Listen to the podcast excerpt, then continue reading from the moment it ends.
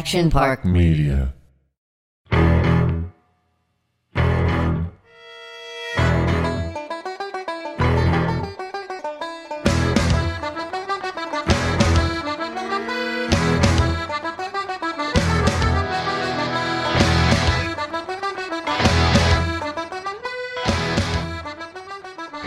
Welcome to Domenick's Den. Today's guest is one of the greatest comedians of all time, and it's not just me saying it.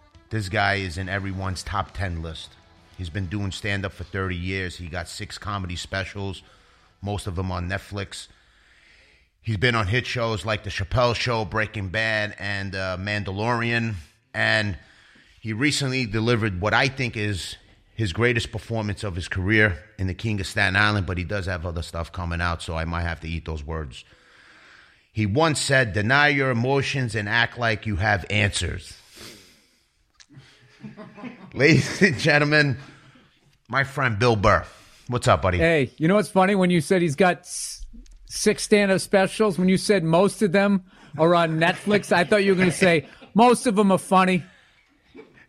They're all funny, man. A couple of stinkers in there. Um, it's nice to be here on Domenick's Den over here. Thank you, pal. Um, you want to let everybody? Uh, how do we? We well, we we both met on uh, the King of Staten Island Yes, we did. uh, during that rehearsal process. Uh, We- I immediately found out you smoked cigars, and then that was it. It was a whirlwind was it, romance. Straight to the nearest cigar bar, right? We went went up to that uh, that Davidoff one up on uh, up near Rockefeller Center. that's you, right. me, and uh, John uh, Sorrentino, an actual fighter fighter who has lung damage from 9-11 being down there, and he he went into the cigar bar, couldn't smoke, but uh, he hung like a champ, and then that was yeah, it. he was We- a trooper. yeah, we formed the bond, and uh, you know, Then we rode. Then one time we, um, I think me and you, we got in my car and we, we we had to go to the other the other rehearsal. yeah, we shot in Staten Island, and then rode up to do the the, the fake fire. And yeah, yeah, yeah, in Yonkers. dumb as this beautiful car. And I go, hey Dom, we got these cigars. I'm like, should we wait till we get there? You know, I don't want to, I don't want to smoke in your, your nice car here. And you look at me, you're like, that car, I'll, I'll burn that fucking thing down. We're smoking in it. I, I, I, Dude, that I- was I one mean of the it. great rides I've ever taken. Just as far as like, it was a beautiful, it was a little hot. If I remember during the rehearsal for the fire, it was a little Yeah. hot, but we weren't wearing all that gear. So we were just cruising up in your car. I felt like I'd skipped school. when we went there, it was only for a rehearsal that day, wasn't it? Yeah, and I The- was the cigar day. that sh- Yeah. shoot, going like, you know, tomorrow oh my god, it was brutal. it's going to be the hottest day of the summer. You guys had it bad. They kind of shot me out of that scene, but you, uh you yeah, were but you were of in- still there for twelve hours. I know, but you were sort of in the whole thing, so you could. My, my favorite, one of my favorite little actory things in the movie was when you get out of the truck and your character takes the gum and sticks it to the helmet. You know, like that's his his little good luck thing that he does. His little superstition thing. I loved it. I needed something to do. I said, "This guy, he, he- you know." I'm like, "Okay, this might be the only time I have the camera on me because we, you know, we're, we're going against time. We're in this location, I think, just for a day." I said, "Well, I, I got, I got to do something." I, and I went to Sorrentino and I go, "You know, do, do firemen? Are they like baseball players? Do they have like these superstitions? Some with the socks, some with the caps, you know?" And he's like, "Yeah, you know." Um, I don't know, do something, you know, do something with the gum. And I was like, okay. That's And it. that had, yeah, that's it. And I went, I put it on and they kept it. It So- looked great. I thought it legitimized all of us because it, it made it look like we knew what we were doing. Obviously, they were smart enough to put a bunch of real firefighters in there to kind of water down what I was doing. It was a great, great crew, uh, great cast. I mean, we had a lot of fun. The movie experience meant a lot for me because of what I was going through at that particular time. So it was very therapeutic for me. I needed to be in that movie. I needed to be surrounded by guys like you and, and Pete and Mike and and and everybody else. And uh, so I could go to work and not say anything, and I really didn't give a fuck. I'll be honest Right. with you. Uh, there were days where I just needed to be there, Yeah. and uh, and I made, and here we are. I, mean, I talk to Bill on the regular. Uh, he came over. We broke bread. I met his family. Um, and if that's what I get out of the movie, then then it's well worth it for me. Yeah, and I go over his house, and he had just finished digging his own swimming pool. Dude, you were like, you, you like Bob Vila meets Goodfellas. This guy like does everything, and then you got like this Martha Stewart level garden in your backyard. He grows everything. Fluent like in Italian. I'm gonna keep going. And one day he came down with a bag of uh, vegetables for me, and it was from your garden, and Yeah, you grew them and all of that. So I made sure I ate every last one of them. You had I know I've never had celery straight from the garden. First of all, when it's all organic, you can't be believe how small it is. You know what I mean? Because all Yeah. that all that crap at the supermarket, it's just like I mean, I eat an apple now, I get full. But if you just take one off a tree, it's like three bites, it's almost gone.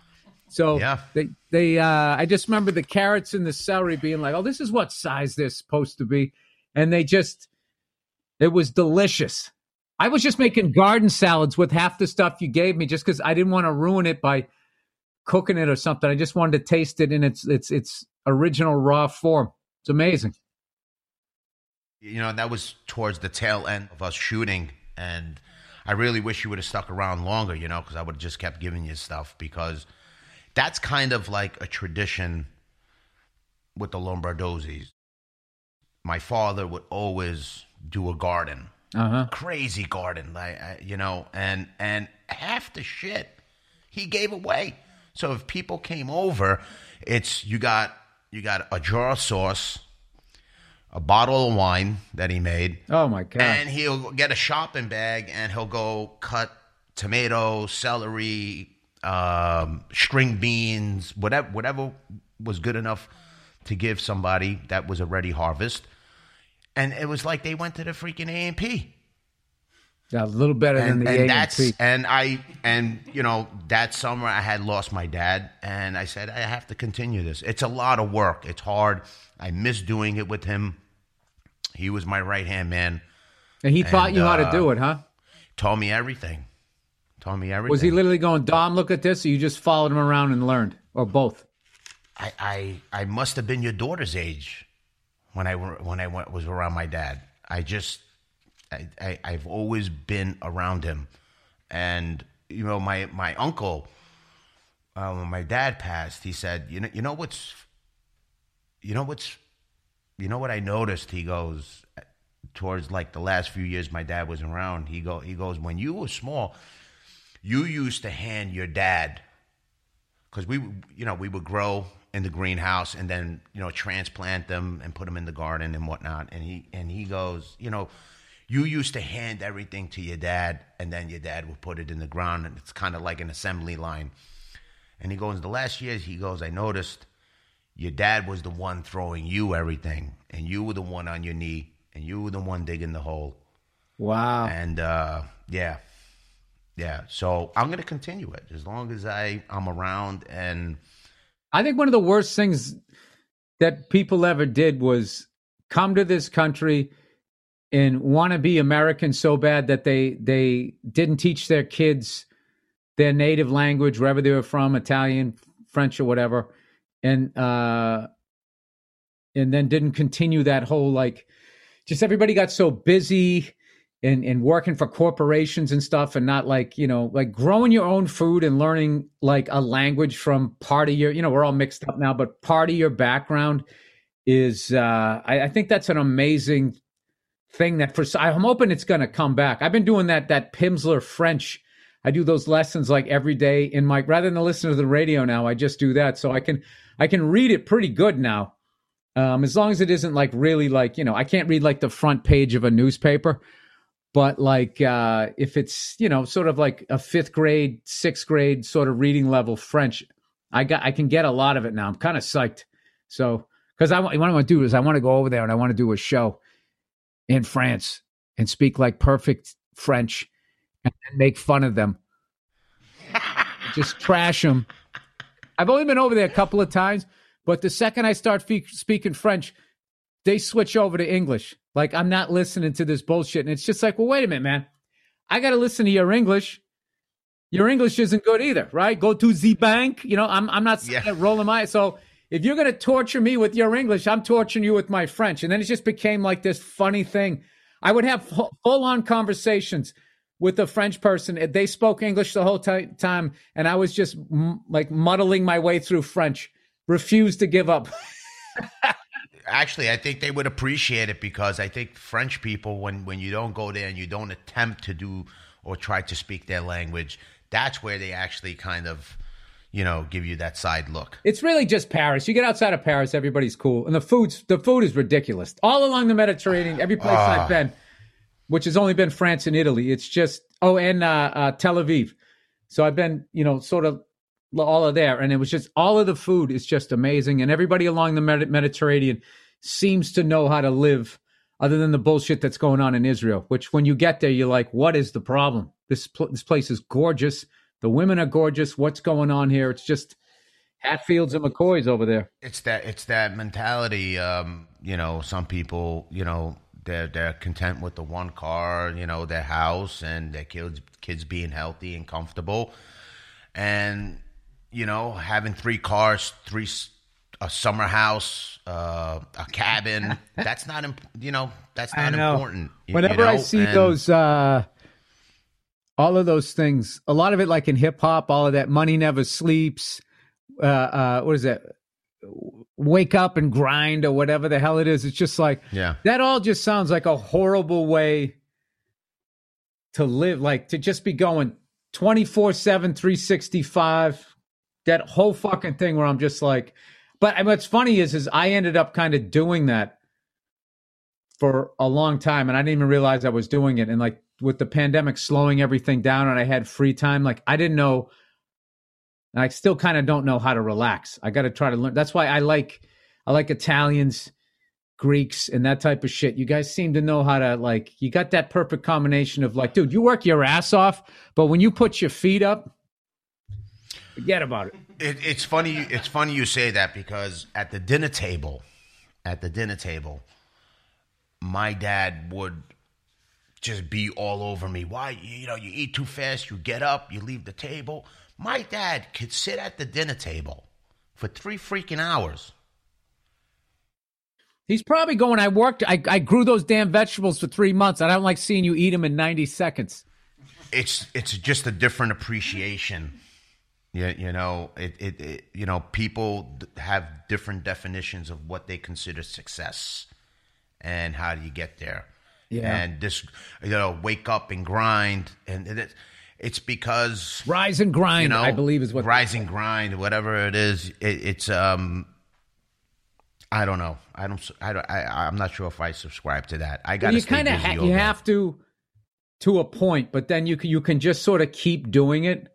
Like I definitely have uh, some people I know in this business that have got to this unbelievable level, and they are still working as hard as they did when they were an open micer. And there is, you know, I don't want to say nothing, but it's kind of like, you know, like, dude, how, you look at that pool, man. Yeah, have you ever been in it? you ever put your feet up, man? Like, what is the Right. point? Um, but I don't know. We all come from different backgrounds and shit, and I just think with uh, some people that there's a there's a um, I don't know. It's like because I, came from like I would say mid m- middle class. So you know, we didn't have a bunch of stuff. It was like the '70s. You know, I whatever my brother was wearing, I would be eyeballing it because I knew in two years I was going to get it. Whatever was right. kind of how Same it was here. back then. But we were comfortable. We always ate and stuff. But I found like my friends straight across the board, if they were really like poor or something like that, when they like they're afraid to stop working. I think just Yeah. like I- I've been broke. I don't want to be broke again. Like you can't make enough. Yeah, I, I I know a lot of people like that too. They're like, I'm never going back to that, and um, you, you know, it's it that I respect everybody's hustle. Um, Yep. But uh, I I think you have to do everything in moderation, and um, there needs there needs to be a balance. You gotta have that balance. I, I built that freaking pool. That pool that you were swimming in, that your beautiful daughter was in. I built that, and I'm gonna go in it. You know, I'm going to spend time. I'm, I'm, I, you know, and, and Everything. I'm going to return that backhoe, and then I'm I'm going to get Yeah, in that thing. I'm gonna take it. my boots off, and eventually, I'm going to get in it. Do you ever go in it just to go in it, or do you only do it when you have company? I do.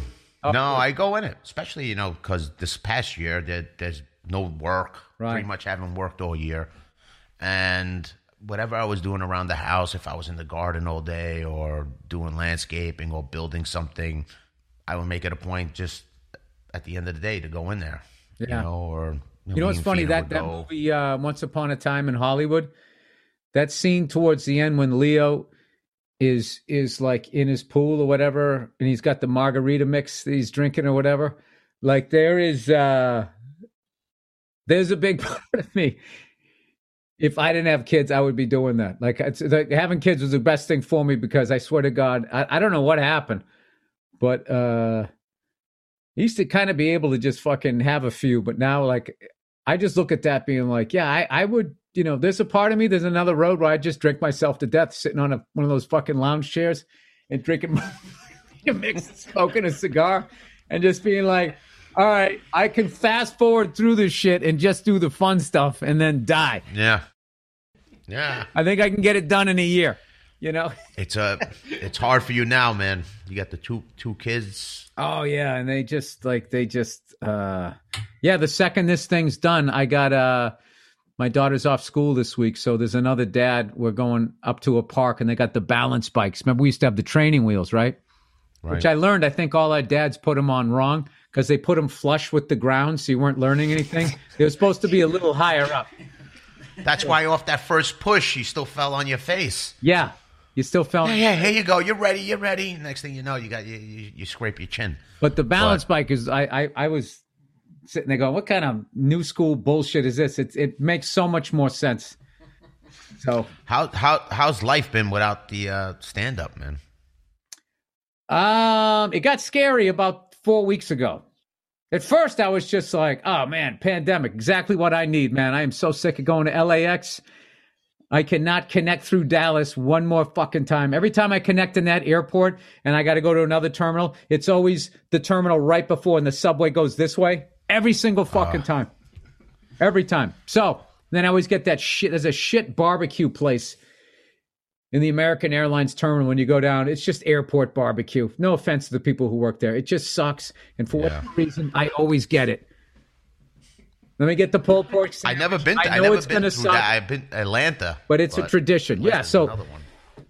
this is the longest answer ever to this question. So I kind of liked it in the beginning, and uh, then I got a little. I don't know. I started doing some dates in the summer because I had to do. Uh, a buddy of mine had some gigs in Ohio, and I had to get ready for that. I did a little tour in September, a little one in December, and then I just shut it down for the holidays. And the end of January, I got to a point mentally where I wasn't even thinking about stand up anymore, and I wasn't thinking about jokes, and I was like, "What the." F- what is this? This is scary. So I also, you know, the COVID numbers were through the roof and I'm, you know, I don't want to get that shit. So I was laying low. So this month I kind of started back up again and uh I have some ideas for some things that I can do, you know, uh in the meantime. I did a show last I mean I I worked Thursday, Friday, Saturday, Sunday this week. I did two warm-up dates out in Venice. Saturday I did a benefit and uh, Sunday I just did a show just to do the show, and I had a great time. Had a double mask, walking up, taking the thing off. So when you have a double mask on, you're doing this show. Uh, I take it off for the show, but I just make sure that I, I I'm you know at least what about the audience? Uh, are they separated? yeah, this up sort of. It's like you know, young people don't die from this shit, and they don't give a fuck. So I'm rooting for the doctor. So it's like. You know, it's a joke I've been doing my act. It's like I get it. I get it. You know, the your college tuition is through the roof and then you get a degree it's not worth anything. The only way for you to move up is to breathe on some old people. I get it. You know? So But you know, you ain't you ain't breathing on me, buddy. You you're not getting my corner office. You're not getting my Oh, corner my office. So I have a question on social media from uh, Todd Van Hoffman. Do you think COVID is underachieving? Do I think it is underachieving? Uh yes. I do because of how many mouth breathing morons are still walking around alive not wearing masks. I was kind of psyched when people were ignoring doctors at the beginning. I was like, "Oh, good. This is gonna this is gonna kill stupid people." You know, not not the not the first couple of waves as we were figuring it out because they were saying this will be over by May of last year. It was by the fall when people were still acting like idiots. Um, I was kind of thinking like, all right, it's going to take out these dumb people. But what really happened was these dumb young people took out people's grandparents and fathers and stuff. So it it it, it quickly, uh, you know, was just sad again. So what angered me, the ignorance. You know uh, that that you know if you go back, go back to May June of last year, right? Or the ignorance of just simply putting a freaking mask on it, it was the, it, it, became a debate, and it became like difficult.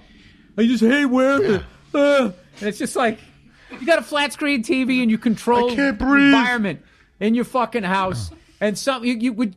The person who made what's funny is you know all that those masks are made sweatshop labor. Some guy making like thirty cents a month. You know what I mean? And, uh, and then sends it here and it's like, oh my god. I keep forgetting. I keep hanging it up on my flat screen TV in my bathroom and I keep forgetting to fucking walk. It's just like, even if you have a studio apartment, if you have central air and heat, you are living better than 85% of the people on the fucking planet. So if you can't put a mask on, that's your biggest hardship. But, you know, that, that's what people want to do. Let them do it. What the fuck are you going to do? I'm just rooting for the doctors. I'm due to get the vac- vaccine.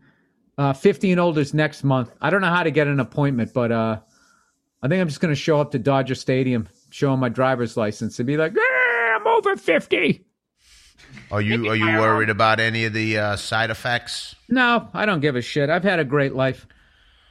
You know, you're not going. I mean, nowhere. yeah, I don't. I mean, I listen. This is the deal. I'm into conspiracy and shit, but if they're going to give everybody this shit, okay, they can't go out and kill people here because, like, then then then the super the Illuminati would need to dig their own ditches, right? right. They need us to be around to plow the streets, to fix the electricity and all, all the shit you know how to do.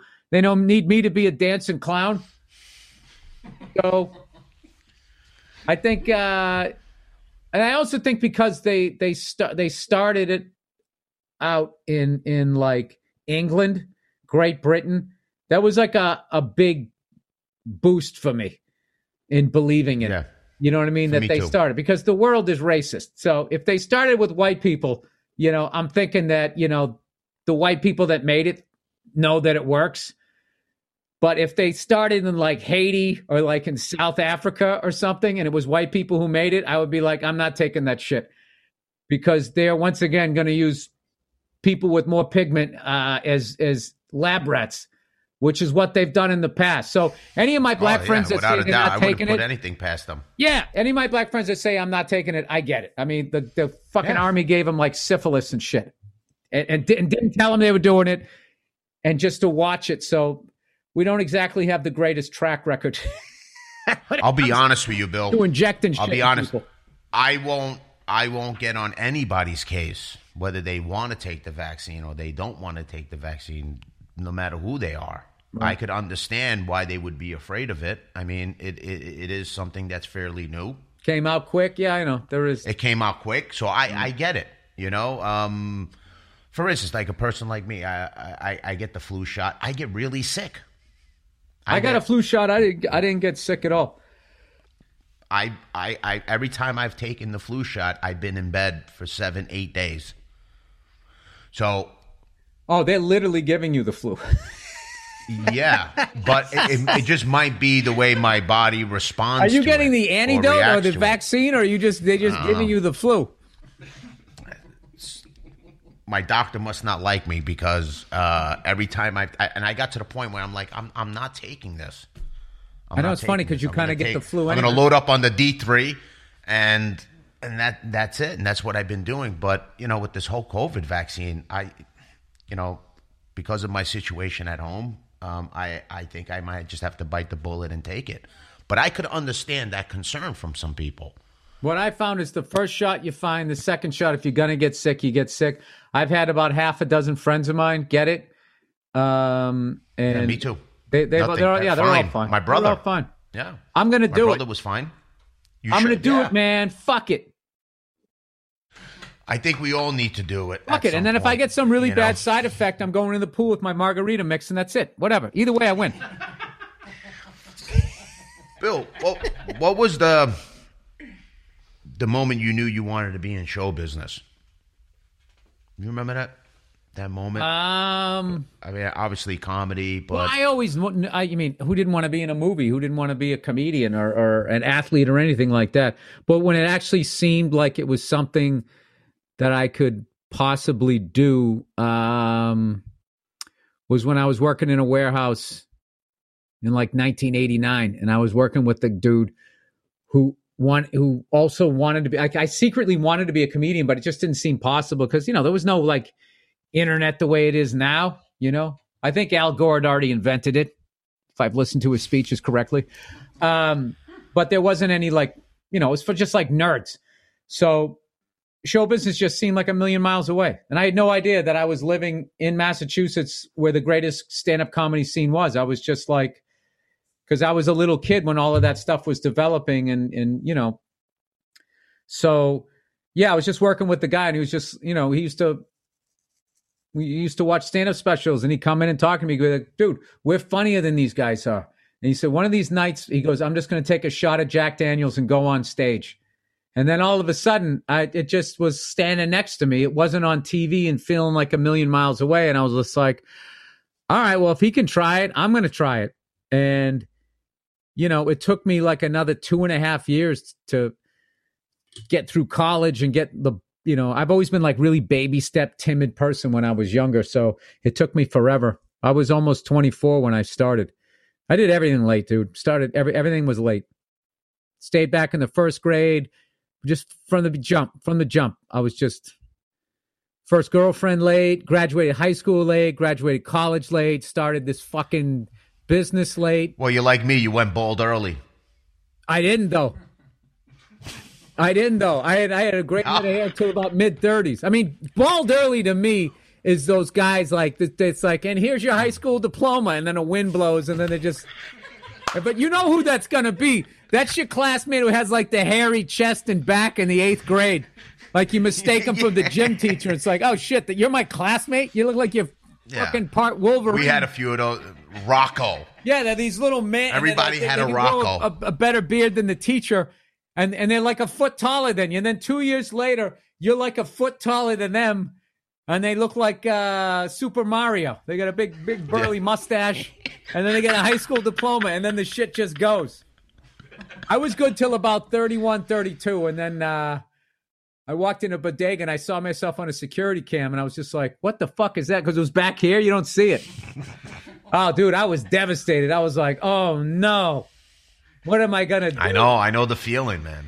I, I know. Me, me. It started in the front. Oh, that's better if it starts in the front. I feel. No way. No way. Well, it's better with the hair plugs if if you're doing this back here because if they suck, you got all these these real people standing in front of the phonies.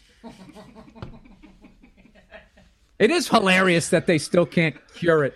It's such bullshit. And that takes me back to this vaccine where it's just like, you know, you're going to have to get it every year.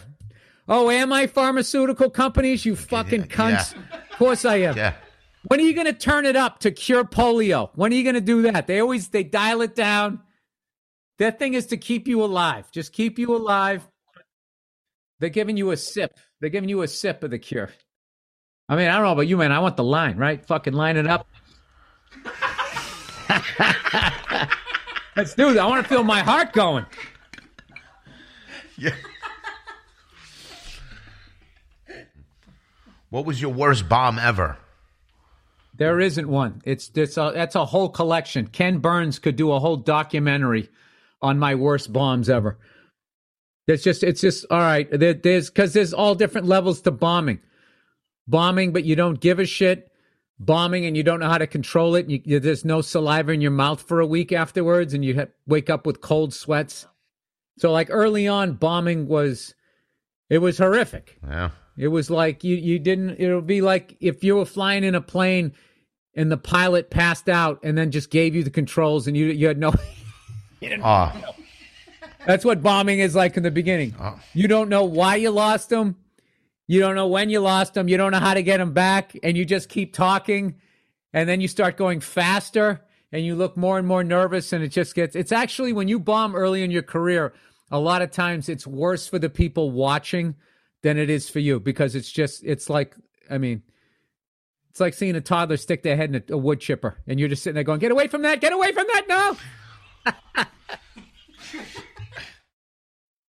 I, I mean, I, I'll be repeating myself, but uh, what you do, uh, and, and and all comedians just go up there and and think of some new material that you haven't tested on anybody or or anything like that, and and and I I I, I don't know how you do that.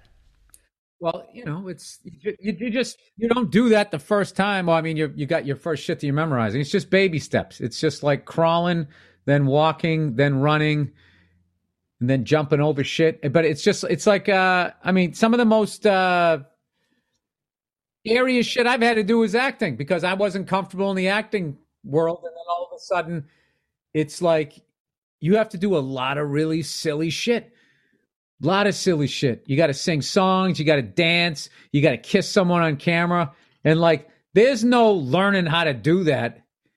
It's just like, all right, what are we doing? Okay, we're, we're doing this. Okay. You were so focused though. When I was working with you and we had scenes together, and uh, you were right on it, man. You were there. Well, because I always have a paranoia that I'm going to get fired. And then I also hate how long it takes. So my whole thing is, is every day I know something's going to slow it down, but it's not going to be me. I'm going to come here. I'm going to know my fucking lines. I'm going to get here on time. I'm going to get to set early. I'm ready to go. Whatever you need, because I want to have fun. I want everybody else to have fun, and then I want to get the fuck out of there. Well, it's like that old saying, you know, they pay, they they pay you to wait, you act for free. Yeah. You know, so um, hosting SNL. That's one of the things on my bucket list. Uh, and I, I and when I saw that you were doing it, I I even called you that that day. And uh, what was that experience like for you? Oh, absolutely terrifying. Oh, always a big SNL fan. Oh yeah. growing up. Oh, everybody was. I mean, yeah. I mean, grew up and just and everybody on it were gone. I mean, I started with like the Eddie Murphy, Joe Piscopo era is when I first started seeing it, and then um and then of course the I I feel the second classic lineup, the Dana Carvey, Dennis Miller, Jon Lovitz, um Myers. yeah, yeah, all of those Yeah. guys were um huge to me, you know. But I'm not, I'm not I mean I'm not naming any of the women, but it was just like as far as me like idolizing something, you know, I was looking at the guys being like relating like, oh, they they make people laugh. I want to be able to do that. So it was a huge um I remember a while ago, I think when I was doing Seth Meyers, his thing is like right down the hall from SNL, and my publicist walked me through, and I the the the SNL set, and I deliberately stood on that stage where you did the monologue, and I took it in for a second because I wanted to like get just a little bit comfortable, you know. And then a couple years later, I ended up getting it, and um, I had a full on meltdown the day before I was going in. My wife talked me off the ledge. I was like, "This is too big. I don't want to do this. Fucking Jim Carrey and Alec Baldwin are doing this shit. Like, this is. I, I don't want to be. I don't want to be. I don't want to be at this level. I just want to do my fucking shows out in a fucking park. Like, I flipped out. I don't want to do this shit. So she talked me down, and then I just thought, like, you know what? I'm not doing this to my wife all week. There's no reason for me to be nervous until 11:45 Saturday night. Everything we do this week is not no one's going to see it. So just go there and have fun. So and then I started talking shit in my head. And like a, and, and like being Catholic, I have an aversion to people who talk shit, but I never it's because of the fucking Catholic guilt, but I never understood there's also a way it's also a self-help thing. It's a way to shout down negativity in your head. So during the week when I was running my monologue at like five in the afternoon in front of like five people during COVID and just eating my balls and just figuring it out. I comics was saying you're gonna you're gonna kill, man. You, I'm telling you, man, you're gonna kill on I SNL. And I just kept saying, I am. I know it. I know, dude. I'm Yep. gonna fucking destroy. I and it just You felt did. good to say it. And then uh, by the time Saturday came along, I don't know. I just had so much fun all week. I actually almost tried to make myself nervous before I went out there because that was my comfort zone. And I was just like, all right, I guess I'm not nervous. Fuck it. And then I went out there Same here. and and Keeps you on point. Keeps Yeah. you on point, Bill. the monologue didn't do so well in the in the in the run through. And then Lorne gave me great advice though. He gave me killer advice. He kind of saved the thing. He was just like, you know, people don't know who you are. They know you as a comedian. They don't know you. There's a whole pe- bunch of people watching the show don't know who you are. So just say, "Hello, I'm I'm happy to be here. I've always wanted to," and that's what I did. I came out, "Hey, how's it going? I'm happy to be here," because I was. Yeah. But I was just trying to run to the first joke, but and that got them settled in. He's psyched to be here. And then I swear to God, dude, I 30 seconds later, I was like, oh my God, I'm gonna kill. Like I knew it. I was like, this is just going great. And then I got off and you run under the bleachers and they're tearing your clothes off and putting some other shit and you know, gluing a fucking wig on my head. And I was like, I think that went good. Did that go good? Yeah, it went good. All right, get out there. Is that where the pressure is? Is it is is it the monologue or is it also the sketches? Or did you think you had that you had that in the bag, like the sketch? Was it Um, I didn't think I had anything in the bag. I was just like, I'm just going to go out and have a great time. I'm going to say what I want to say in the monologue within reason. You know what I mean? I couldn't say rape. I had to say non-consensual. who came up with the uh, the gangster uh, skit? Oh, I forget, man. There, there, Oh, we, we read so many sketches, and there was so many fucking hilarious. Everybody on there was But they just pitch him, right? They just you sit yeah, there and you they- get to do this big yeah. table read, and you get to see other people. You know, it's Kate McKinnon and everybody doing their thing. And it was just there's so uh-huh. many, just like brilliant, brilliant people on that show, and It's like a pool of talent. yeah, and I just felt like I'm gonna be okay because they know what they're doing. They do this all Yeah. the time, so I'm gonna be surrounded. Like they're gonna be holding me up. You know what I mean? Like at the like one of the first sketches I did uh was with uh Ego and and, and, and Kenan. Kenan's been there forever, so you know we were having a great time, and he was really great to me all week. Next sketch, I was with Kate McKinnon. So I mean, Right. you know she she has enough talent to do the whole thing herself so i just i just knew i was just like all right now i'm now i just get to have fun it's all you get the monologue done and then you just have fun and totally commit and uh and then just let the cast the cast will get you through it just don't be a Right. dick and just be like hey i don't know what the fuck i'm doing you guys are amazing help me and they do Right. so How did it feel to sell out Madison Square Garden? The first time I did it, I was, uh, you know, I was really anxious. I just need to get on stage. I just need to get on stage. And then the second time I did it, I came down for the sound check, and I actually have video of it. And I just got on stage, and I just broke into this big smile, and I was just like, you know what? I go, sometimes you know, you know, you know what I mean. Sometimes you just know, like I'm just gonna fuck it, like I'm gonna fucking smash it tonight, and I just knew and I went out there and I actually recorded it and I have it on a double vinyl um, that I'm going to be at some point selling. I just don't know how to do it because it's so fucking expensive to try and ship it out, and I'm trying to keep costs down. So I'm kind of holding on because I don't know, you know. You know, it's COVID and people are hurting right now, so I don't want to come out with some super fucking expensive thing so I can make a, you know.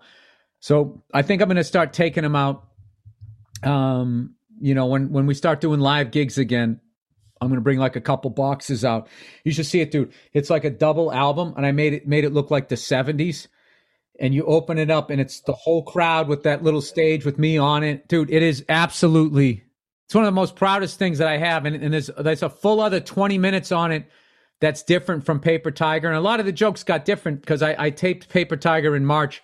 I recorded madison square garden in November. That's one, two, three, four months later, and um, you know, uh, I'm just excited for people to listen to it. It's it's it's really for it's only on vinyl. It's really for just like super like comedy nerds and people that like my shit. And I made sure that it's like just top quality. But like, I don't want to sell it online just because it's it's going to cost me too much money to ship it, and then I I got to pass it on to them. I don't, I don't feel like doing that during Well, I this shit. can't wait till that comes out because I'm going to put it up right here. Oh, I'll, I'll send you one. I'll send you one. When you when you do uh, Madison Square Garden, does does your your how you prepare for that does that change your timing being that you know you have to hit everything and and the response from the crowd does it as opposed to Yeah, you know, it it's if the stage is at one side of the arena, right there's going to be that. But if you do it in the round, which is the way to do it, you got to sell way more tickets. But I opened for Dane one time at Madison Square Garden, and it was in the round, and I was like, "Dude, what the fuck?" And he goes, "Dude," he goes, "It's just it's four theaters stuck together." So then I looked at that, and it's also like you're cutting you're cutting the ring off, rather than being all the way down there and trying to connect with that dude way there. You get fifty percent closer to everybody. I don't know how many. I'm not good at math, but there's way more front row seats this way and front sections. It kind of works out for everybody.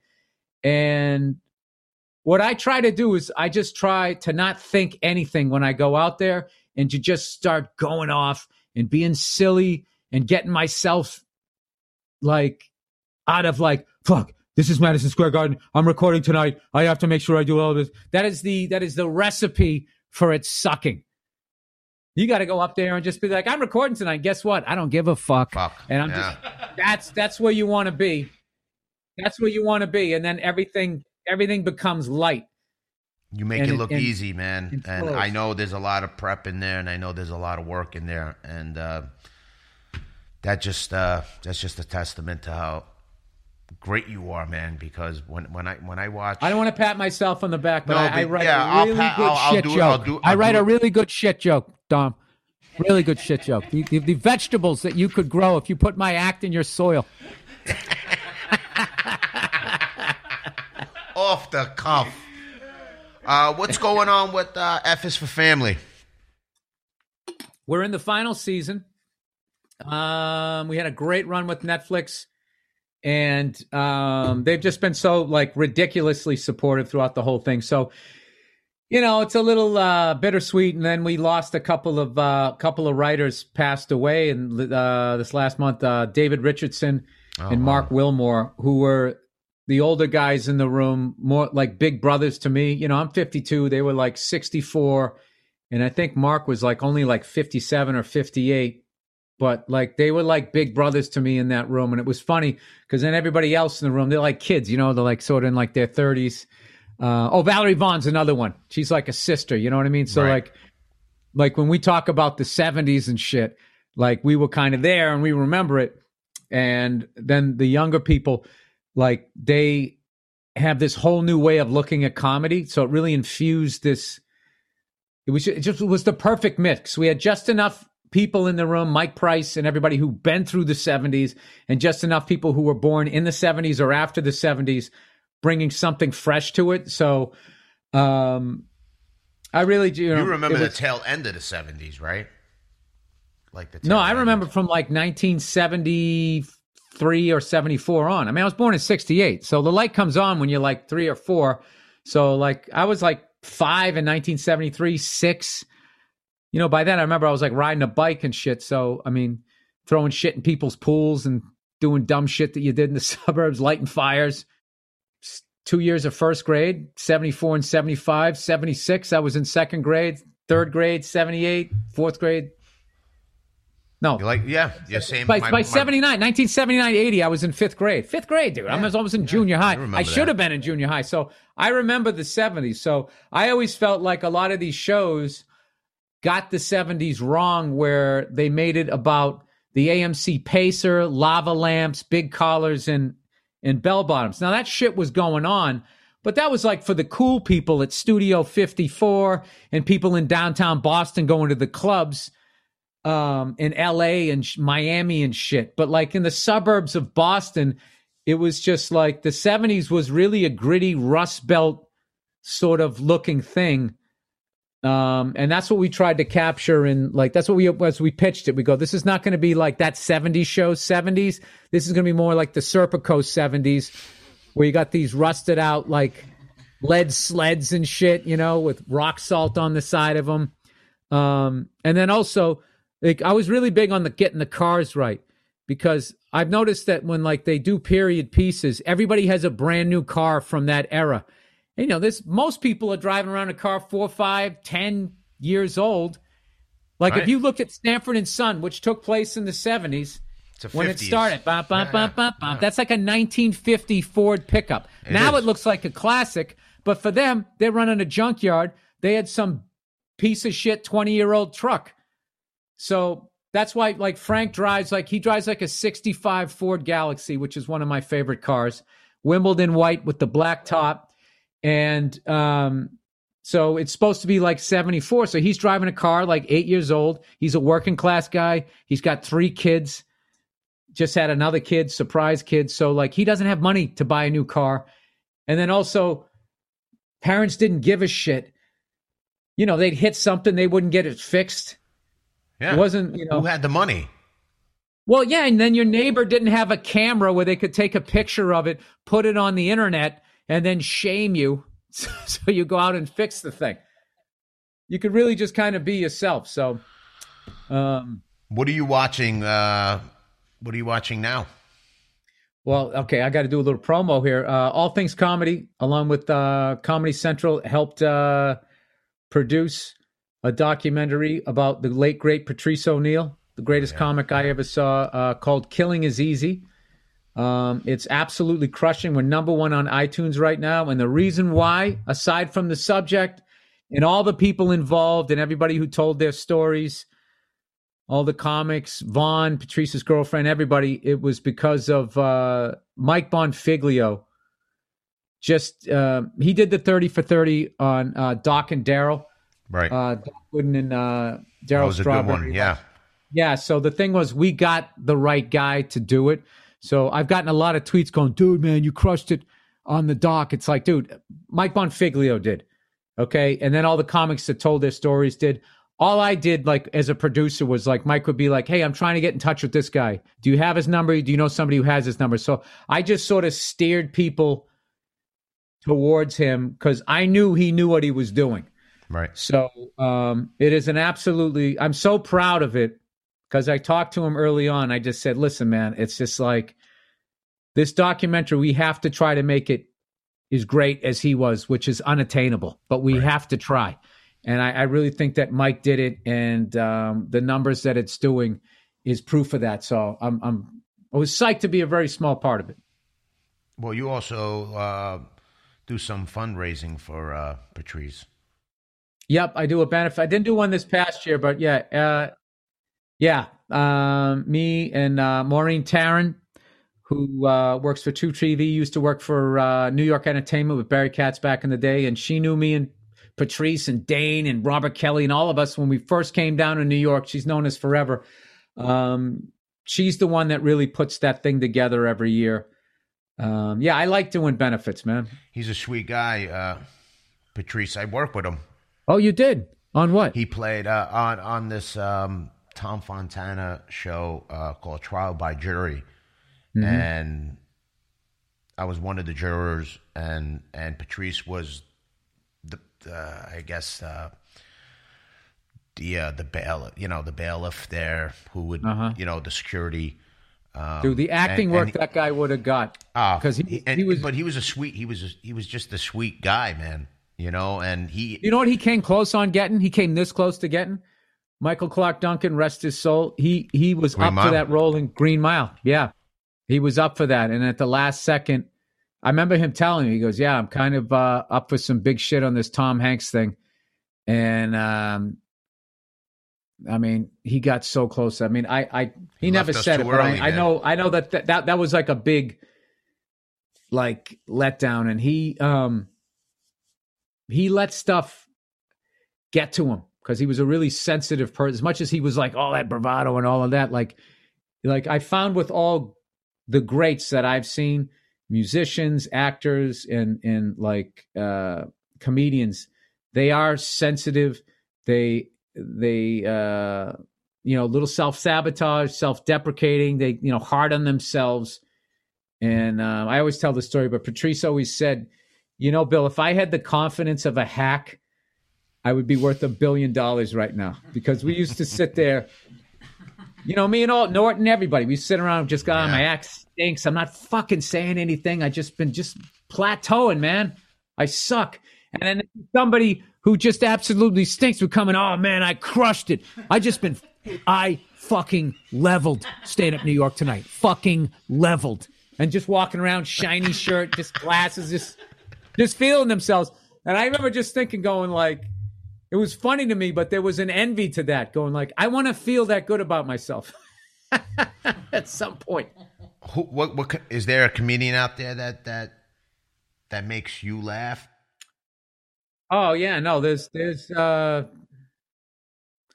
I mean, there's the usual suspects, and then I'd say like uh, Brian Holtzman, just for some people that more people should know about that like really make me laugh. Um, I should I got to write them down, man, because a lot of them are like there's like five or six of these kids coming up who just really, really make me laugh. But like because I've sort of discovered them during the pandemic, I keep forgetting their names. I just have like them click. But there's there's guys like I've kind of broke a little bit.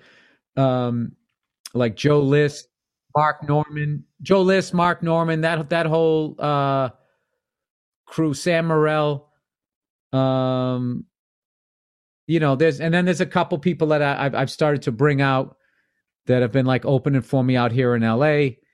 Um, that that uh like Aisha Alfa, like people like that. I can just see they have like that thing. They got that thing. They got to figure out what it is they want to say up there, but they have that thing where you're like, I'm, you know, just walk by and seem like I'm going to watch this person. Like there's no reason, rhyme or reason for it. They just sort of have that. They just got Look that. at Virzi, you know the work that he put in. He, he was with you for a while, and, and and now look at him, man. What he's accomplished is is incredible. but you don't get to see how good he is until you see him headline because because I didn't e- I didn't even know how good he had gotten because he was just opening for me doing like 15 20 minutes for a couple years before he blew up off his special and um I remember one night I was working with him down at Gotham and someone was coming down to see me and they were late. So he was on stage and they had him stretch. And then I saw him just like in the moment make the adjustment continue on messing with people in the crowd. And it was just like holy shit he's there. This guy and like you know a bunch of people saw him. Like that was a big like in, in new york like they it's exciting to see that. And i remember those sets where it was just like people view you differently before you went on stage and then after and that was one of those sets for him and i was psyched because he's you know one of my best friends in the world and just to be able to see him Beautiful have guy. that set yeah yeah yeah it was Beautiful really um I love Paul. yeah paul knows Wow. how to live He does. sicilian and greek Yeah. and, and you know, Karen, uh, he's not that far away from us. Oh yeah. Yeah, He's, he's been here, um, and we had a great time. Um, so there's a, there's a part of the uh, the podcast that's called Dom's Hot Seat. So I'm just going to throw some questions at you. What's your cool. biggest pet peeve? I mean, that changes every five minutes. Uh, okay. Right now, uh, there's a bunch of pet peeves. People who pass on the right on the highway. People who ride in the middle of the fucking street because they're dressed like fucking, uh, you know, they're in the Tour de France. and then they yell at you to share the road. You know? And then they blow through that. stop signs and don't stop at fucking red lights. People who jog in the street. People who jog in the street with their back to the fucking traffic. That's like become a thing during the pandemic. It's like you realize we're all texting while driving. Like, how young are you that you feel you're, you, you- you're that invincible? All uh, valid, Bill. All valid. People, when you're trying to make a right, and if they would just push their car up just a fucking little bit, if they could just get out of their own fucking world for two seconds. Like my my biggest thing for me today. Oh, you got me going. I fucking was stopped at a red light. I see this guy trying to make a left. You know what I did? I brought my fucking car within a coat of paint of the guy's bumper, and two guys got to go. It's paying it forward. That kept them in a good mood. They thought, oh, what a good shit. What a good shit. And then they went. Now, now, no in LA, they got on the highway and then drove 90 in the furthest right fucking lane. Yeah, you know what? You know what gets me is since we're talking about driving, when you let somebody go and they don't acknowledge that you let them go, like hi. They, that's not done out here at all. Well, me, me, me, and Karen. That, that's that's one of our biggest ones, man. Fucking hate it. Like, Yeah. get no like gratitude back. You Yeah. know? Kevin like- James, used, I think it was Kevin James, used to do a great bit about that. I, I need the wave. You got to give me the wave. you know, and then something about like just pulling up next to them just to see what they look like. I've, I've done uh, I've done a lot of uh, stupid things while driving a car. So If you could be a character from a movie or TV show for a day, who would it be? And you're like me. You're you're a throwback. You like you watch a lot some of the old yeah. stuff. Oh wow, character from a movie for a day. Um, when I miss drinking, I would love to be Bill Murray in Lost in Translation, just out there getting hammered, doing commercials for all kinds of money, Yeah. becoming a role model for some beautiful young woman working her way up.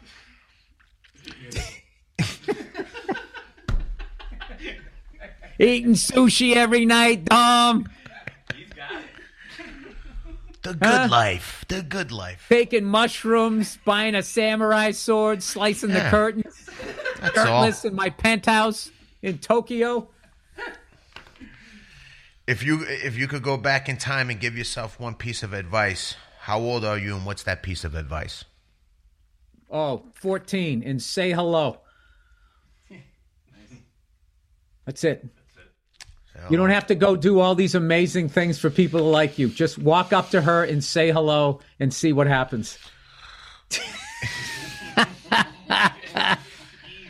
So Bob Bob Hoffman on Instagram. So we we, we put it out, and we, you know we told people you're coming on. We do it with every guest, and you know if we if we have time, we'll we'll put it in. Uh, we'll share some of their questions. Uh, so Bob Hoffman wants to know. Wow, two Hoffmans. Did you realize that? The Instagram. What does the name Bill Buckner mean to you? I couldn't even say that with a freaking straight face. Uh, oh yeah, that's uh I think people who aren't fans of the Red Sox forget that we've won four World Series, two in the last two decades. So it's now when I watch it, it it actually makes me um, nostalgic, and I think about where I was and what Boston was like then, and how I liked the simplicity of that gray uniform where it was just written in that dark blue Boston. Um, I, lo- I love watching those old. Games. and then I also I rem- I wish people were nicer to him afterwards because I remember I went to Red Sox Appreciation Day after we blew the World Series, and he got the biggest ovation Good for him. Because well the kinds of people that would come there and say, "Hey man, you almost got there. We appreciate it." I can't believe they made those athletes go through that as they were sitting there still nursing a fucking broken heart over that. I remember one time a, a few years later they asked Roger Clemens, "What's the most amazing thing you've ever seen in sports?" And he was like, "Us blowing Game 6." Like it was still bugging him. I mean that that like like was so fucked up. It didn't even hurt until like 88. And it happened in October 86. I really looking back, I was 86, yeah. yeah, and it really wasn't about Buckner. It was it was fucking Bob Stanley. Bob Stanley gets off the hook, man. He came in with his fucking dad bod. Just he was just he was the He's worst. like he's like the Yankee Bob Boney. Uh, that that guy. Dude, he was in such terrible shape. yeah. Terrible shape. He he looked like he just took some guy from the bleachers who bought a uniform and brought him in there. He had like a wild pitcher that was like a pass ball, but like um for all you you know, all those people out there that for some reason still want Red Sox fans to be miserable, it's just like that's just like I mean, it's like almost 40 years ago. So it's it doesn't I mean, if we hadn't won since then, because my thing was Bucky Dent didn't bother me because I, I didn't quite follow them enough when that happened. But I did watch enough of the collapse and I was delivering the newspaper. So I remember that. But 86, I was 18 when that happened. So Big. that was my that was my baptism as a New York fan or whatever. And I think what ended the curse of the Bambino was when Pedro Martinez grabbed Don Zimmer by his head. Yeah, threw it down to the ground. Rest his soul, Don Zimmer. I know. Brooklyn Dodger, manager of the All right. Red Sox. I'm kidding, of course. I got a trivia question here for you because you're a big sports guy. So, and uh, this this question comes from a mutual friend. I'll let you know who it is afterwards. Uh, Name the football player who tackled Bo Jackson on the play that ended his football. Oh shit, that's from John Sorrentino. Yeah, God damn it. Oh, because we kept saying that that was great trivia. Yeah. And he, the second you, I said it, he remembered it, and he's hit me with this ten times. I don't remember. He's he's like a guru fireman, but like a hippie fire. I could just imagine that. I'm gonna have him No, on. he wasn't. He I'm was like. John Travolta, Saturday Yeah. Night Fever with the hair slicked back. He was a he was a ladies' man. Yeah. You could see it. I'm gonna Well, have him that's- What was the guy's name? Do you have the answer? Kevin Walker of the Bengals. Walker. Yeah. So That's how so- I used to try to remember it. Kenny Skywalker played for the uh, the Knicks. So Kevin Walker, yeah. Uh, uh, you want to tell us about the guilty? That's uh, that's in post production right now. I mean, it's Yeah, a I don't know how much I can say about it, other than it's a uh, it's a remake of this Dutch movie that I saw that was amazing, and um, yeah, I don't I don't know what I can say. You know, nowadays they get all fuck Okay. freaked out, but yeah, it's an amazing it. cast, and I was uh, Gyllenhaal, Hawke, Dano, Yeah. Skarsgård. Yeah, it's. Uh, Yeah. I I can't wait. I'm really looking forward to that movie. yeah, that's gonna be. Uh, I'm gonna go out on a limb and say that might be an intense movie. Yeah, it's an intense lineup. Any uh, more Mandalorian? Um, not that I know. of. I mean, I think they just Big did. Mandalorian fan here. Pat. Oh, that's awesome. That uh, Jon Favreau, Rick Famuyiwa totally changed my life. The stuff that they did there, and then all the great people I got to meet on that. Gina, Brendan. Um, I don't know. I can always space on everybody's friggin'. I mean, I just worked with so many awesome people when I was on that thing, and uh, but the reality is, you know, Jon oversees it, and and Rick Famuyiwa wrote and directed the episode. So I'm basically just saying what they wrote. Unfortunately, they wrote me some killer stuff, man. Well, whether you're on stage or in front of the screen, you're always killing it, man. I, I can't thank you enough for coming on this podcast and blessing this podcast. No worries. I love it. You have. I just feel like I was gonna get whacked, and I said the right thing. Yeah, you know, I just want to thank you for uh, well, you you get clearing pass. up this little incident, and uh, there's no need for a sit down, Bill. No need. Thank you, Don Don Dom. Can you imagine if you were in the mob, you'd be Don Dom. I vouch for you, and uh, everything's good. Hey man, you know I'm really okay. The gun in my hand will tell you the same.